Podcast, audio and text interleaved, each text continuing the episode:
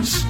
All right, Dominic, it's time for the weird news roundup. Oh, we have got a uh, very interesting story. Let's put it this way I don't think this guy is going to make Employee of the Year anytime soon.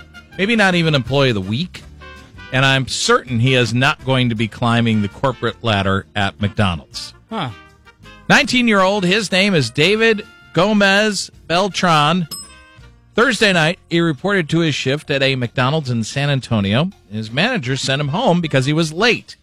But David did not go home. Instead, he went to a different McDonald's about five miles away and then robbed the joint. Oh. Get this, he was still in his uniform. So what he did is when he went into the other McDonald's, he said that his store had sent him there to help with the dinner rush. Right, right. When the manager there took him to the back room to fill out paperwork, well, he pulled a gun and demanded all the money in the safe. Got away with about $1,500. However, cops tracked him down at his apartment the next day and arrested for aggravated robbery. That's because his name tag was still on. Yeah, you, I mean, I'm no criminal, but I could figure that one out, you know? Plus, he had three names. I mean, if you're going to identify him with three names, I mean, you're, you're not you're not looking good there. Well, and then we've got another McDonald's story for you today. If one was not enough, about 11 p.m., this was at a McDonald's which was located in Georgia.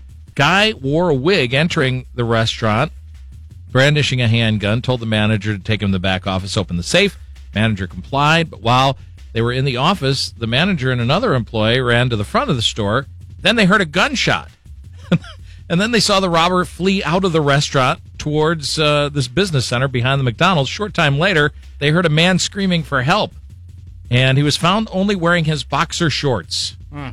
Lying near him, a wig, several articles of clothing, all the money. Apparently, this suspect, who also has three names, Dante Sherrod Grayer, Naturally. was shot in the left thigh. He hmm. was identified as the suspect, and evidence shows that he accidentally shot himself during the robbery. Did they make him wear his wig in the mugshot? I, I hope so. That would be I really hope so.